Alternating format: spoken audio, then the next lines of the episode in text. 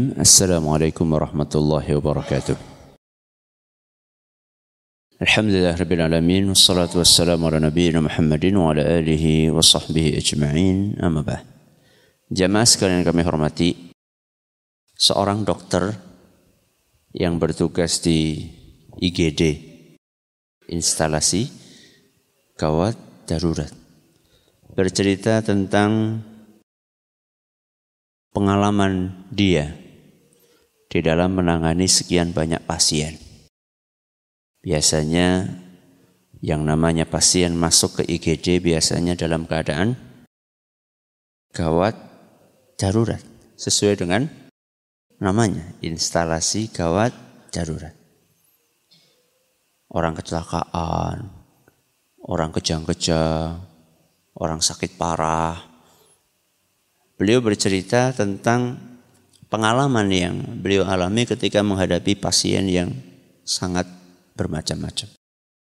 Beliau bercerita suatu saat ada pasien yang kecelakaan dalam kondisi parah, darah mengucur deras dan tidak sadarkan diri. Tidak sadarkan diri. Tapi anehnya ketika digeledik bawa dipan yang berjalan itu ternyata mulutnya itu terus mengeluarkan suara padahal dalam keadaan tidak sadar. Dan ternyata ajaibnya suara tersebut adalah suara Al-Qur'an. Suara Al-Qur'an. Ternyata pasien tersebut dalam keadaan tidak sadarkan diri, yang keluar dari mulutnya adalah Al-Quran. Terus baca Al-Quran. Sampai akhirnya meninggal dunia. Karena tidak bisa tertolong lagi. Sebab terlalu parah luka yang dia alami.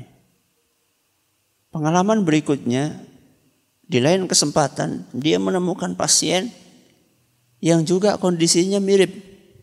Sama-sama kecelakaan, sama-sama luka parah. Dan sama-sama mengeluarkan suara. Cuman yang dikeluarkan suara dari mulut orang ini adalah bukan Al-Quran. Tapi nyanyi.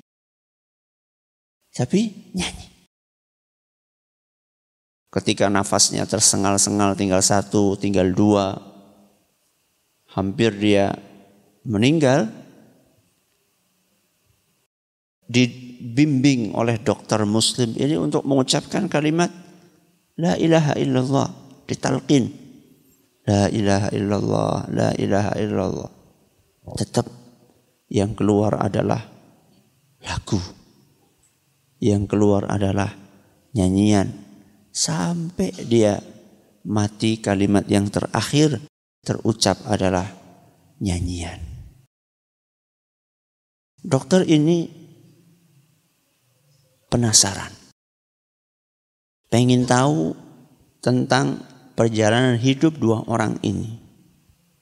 Maka yang paling paham adalah keluarganya. Orang yang pertama setelah selesai mengakhiri hidupnya dengan bacaan Al-Quran, dokter mencari mana keluarganya. Ketika diceritakan oleh sang dokter bagaimana ending dari anak tersebut masih muda, pemuda, umur sekitar belasan tahun lah.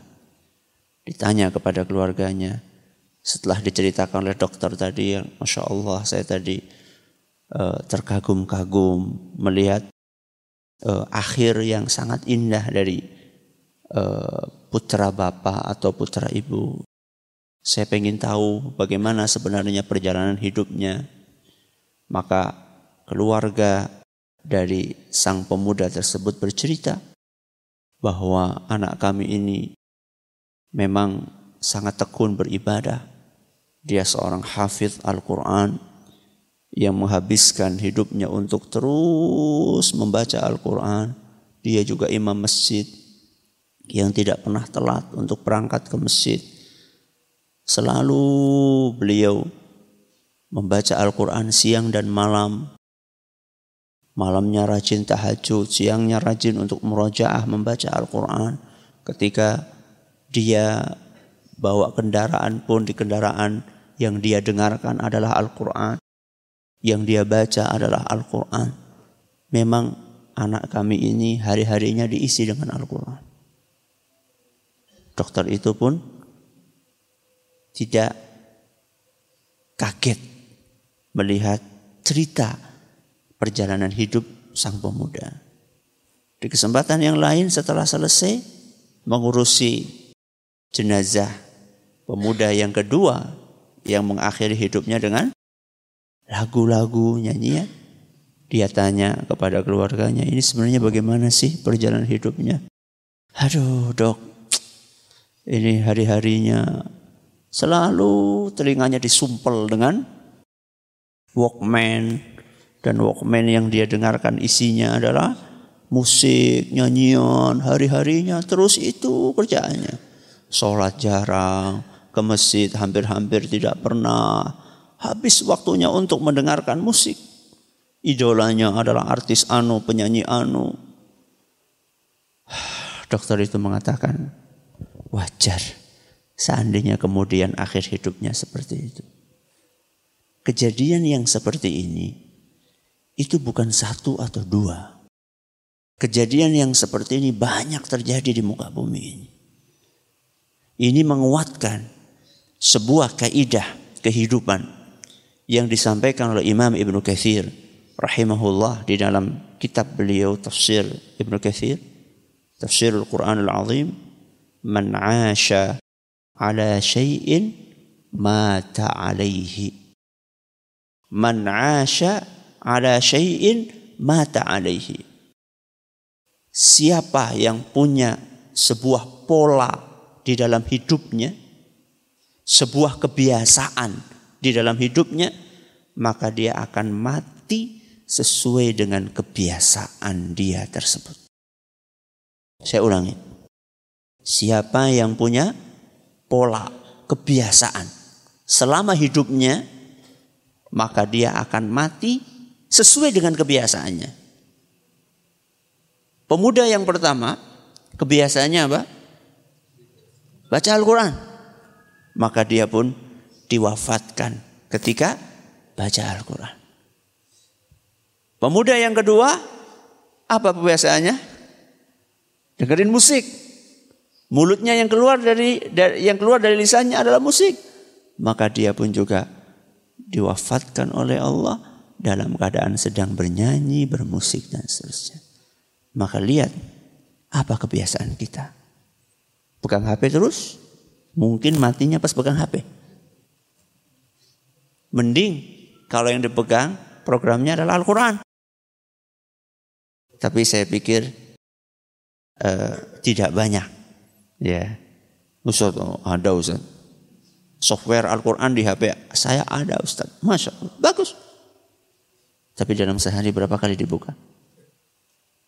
Lebih sering buka WA, lebih sering buka Facebook, lebih sering buka program Al-Quran. Lebih sering yang mana? Siapa yang punya kebiasaan dalam hidupnya, maka dia akan ditutup hidupnya sesuai dengan kebiasaannya. Dan ini kebiasaan yang terus menerus. Bukan, oh ya Ustaz kalau di pondok ya kebiasaannya baca Quran. Kalau liburan, nah ya nonton TV. Jadi bukan bukan kok kemudian kebiasaan yang terputus-putus tidak, kebiasaan yang terus menerus. Kalau misalnya selama liburan dua pekan isinya nonton TV terus, berarti itu kebiasaan baru dia. Dan matinya bisa saja sesuai dengan kebiasaan barunya, bukan kebiasaan lamanya. Maka istiqomah itulah sepanjang hidup. Bukan hanya selama di pondok. Bukan hanya selama kita berada di masjid. Tapi kebiasaan hidup adalah sesuatu yang kita jalani selama hidup kita. Di mana pun kita berada dan kapan pun kita berada. Man asha ala syai'in mata alaih. Siapa punya kebiasaan dalam hidupnya, maka dia akan diwafatkan sesuai dengan kebiasaan tersebut, maka milikilah kebiasaan yang baik, hindarilah kebiasaan yang buruk. Mudah-mudahan bermanfaat. Subhanakallahumma bihamdika asyhadu an la ilaha illa anta astaghfiruka wa atubu ilaik. Assalamualaikum warahmatullahi wabarakatuh.